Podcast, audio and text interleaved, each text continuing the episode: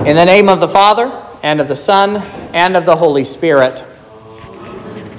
I mentioned on Sunday how Palm Sunday makes its way into our liturgy every time we gather around the divine service.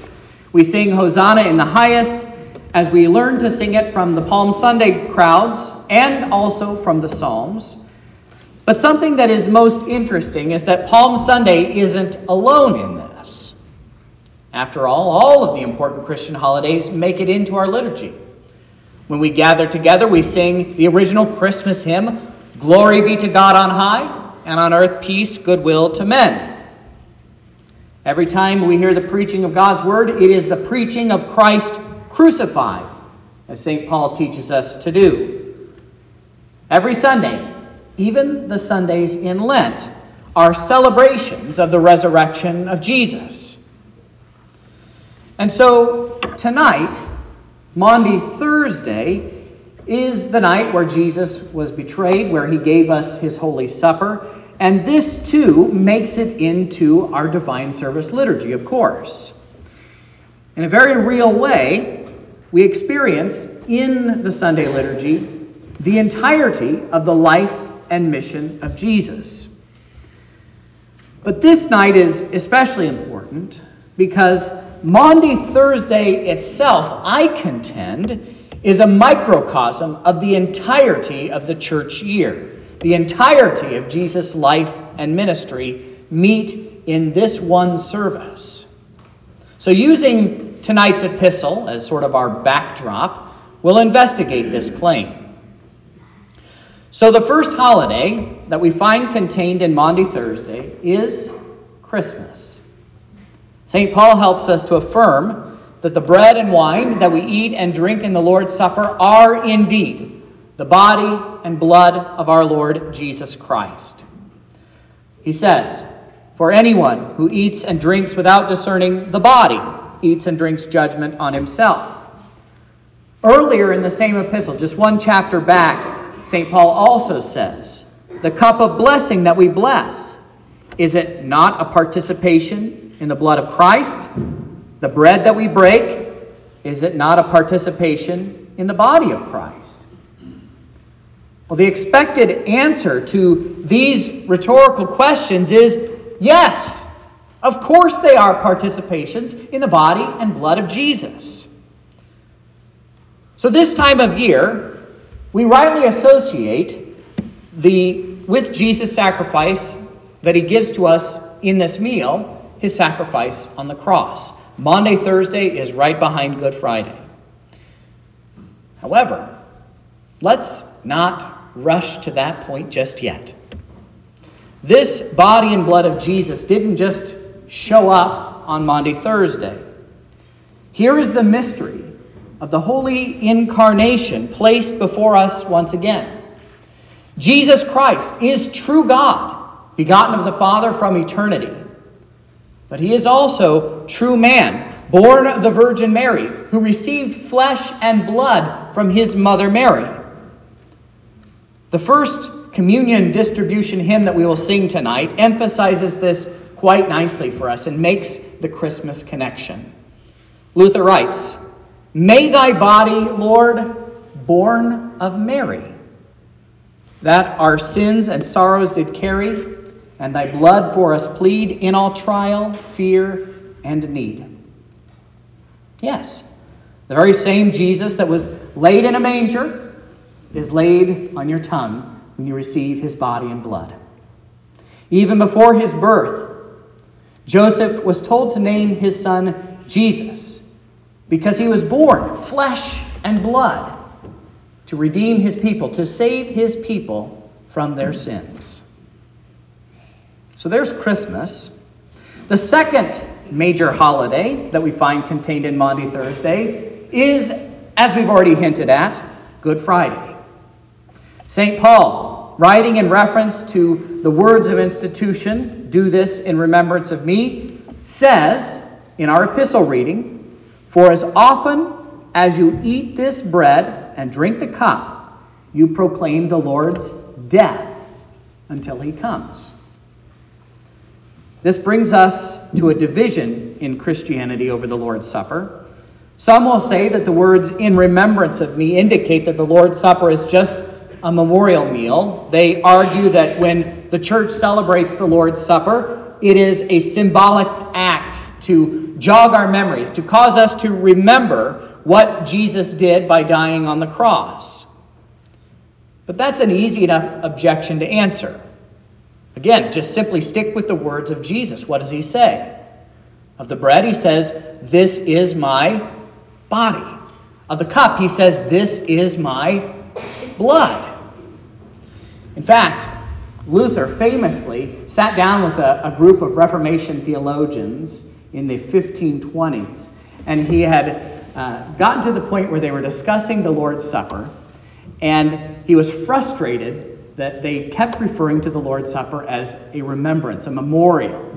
And so he infamously carved into the tabletop the word is. And every time they said something about the Lord's Supper being symbolic or a memorial, he would pound on the table and say, is, is what Jesus has said.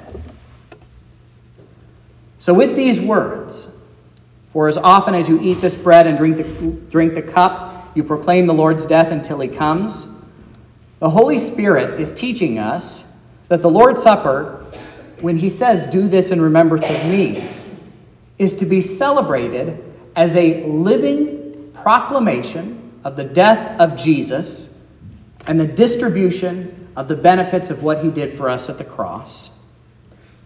Because we cannot go back to the cross, because we cannot go back in time, and because there's no promised benefit for even being at the cross. There were lots of people that were at the cross that were lost in unbelief. But mainly because we cannot go back to the cross, Christ takes what he did at Calvary 2,000 years ago and he brings it forward in time to us each time we receive the sacrament of the altar. St. Paul writes in 1 Corinthians chapter 5 Christ, our Passover lamb, has been sacrificed. Let us therefore celebrate the festival not with the old leaven, the leaven of malice and evil, but with the unleavened bread of sincerity and truth. That Jesus instituted this meal on the Passover was not an accident. We read from Exodus chapter 12 earlier, where God commanded the Israelites to keep the Passover as a statute forever. We're not violating the Passover by not celebrating it with a lamb or by not eating bitter herbs and all of the other stuff that they require in the, sac- in the, in the Passover, we are partaking in the fulfillment of that meal. Jesus is our Passover lamb, and we eat his body and we drink his blood to mark us, so that the angel of death will sheathe his sword and pass over us. And is this not what Christ has done for us at the cross? He shields us by his death from the curse of sin and death and marks us as his own with his very blood. And he gives us those benefits to each one of us individually at the Lord's Supper. So we have Christmas, we have Good Friday under our belts. Well, the third holiday that we find contained in Maundy Thursday is nothing other than the resurrection itself. Again, St. Paul reminds us that the body and blood, the bread and wine that we eat and drink are in fact the body and blood of Jesus. We confess that on Easter, Jesus bodily rose from the dead. We do not worship a dead Christ who is merely raised in spirit. We worship the living Christ. And so the same body that was born of Mary is also the same body that was crucified under Pontius Pilate, suffered, buried, and then raised again on the third day. The scriptures make this quite clear that Jesus bodily rose from the dead. Mary, in John 20, clings to the body of Jesus when, he, when she sees him at the tomb. Jesus invites his disciples to look at, and even with, in the case of Thomas, to touch the wounds that the nail and the spear made in his body when he was at the cross. Jesus ate on a number of occasions with the disciples after he was raised. In fact, with this kind of thinking, we could probably go ahead and bring in the ascension of Jesus and also his return into judgment. Acts 1 records that Jesus ascended bodily into heaven and sits at the right hand of God, and that he will also one day return in the same way that he went away from us. So we've got holidays 4 and 5 right there the ascension and Christ's return in judgment. So you see, people loved by God. Maundy Thursday really does give us every little bit of Jesus' life and ministry, and thus the entirety of the church year, because on this day, your Lord Jesus Christ gives himself to you.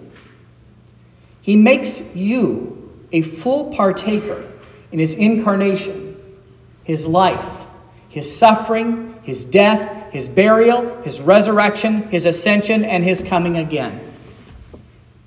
When we eat his body and drink his blood, he gives us the benefit of these things.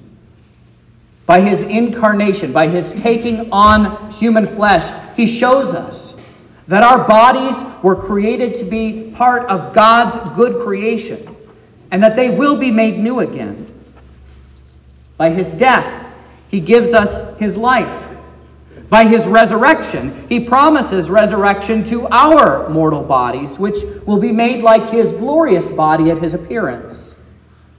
By his ascension, he brings our humanity into the very presence of God in his unfiltered glory that not even Moses could behold. And by his return, he will deliver to us all of these promises. But we won't have to hold on to him by faith, by something that we can't yet see. When Jesus returns, we will experience all of these things with our eyes, with all of our senses.